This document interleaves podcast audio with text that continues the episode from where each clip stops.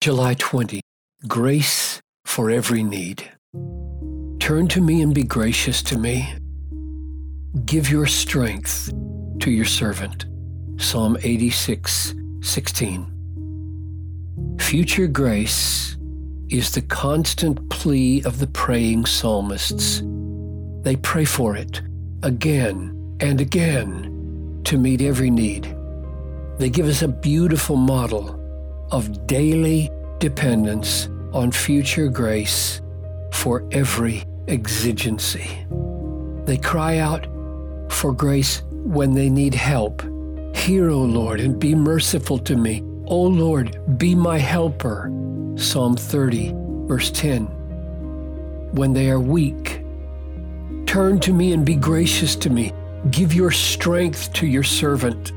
Psalm 86, verse 16 when they need healing.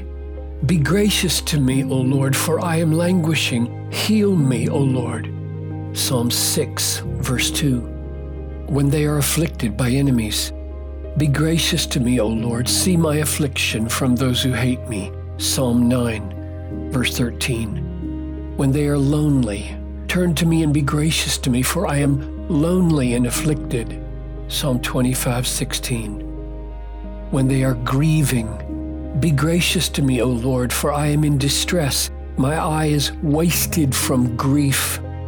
Psalm 31, verse 9. When they have sinned, O Lord, be gracious to me, heal me, for I have sinned against you.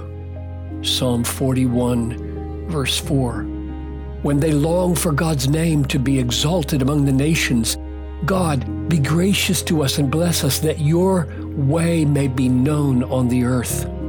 Psalm 67, verses 1 and 2. Unmistakably, prayer is the great link of faith between the soul of the saint and the promise of future grace.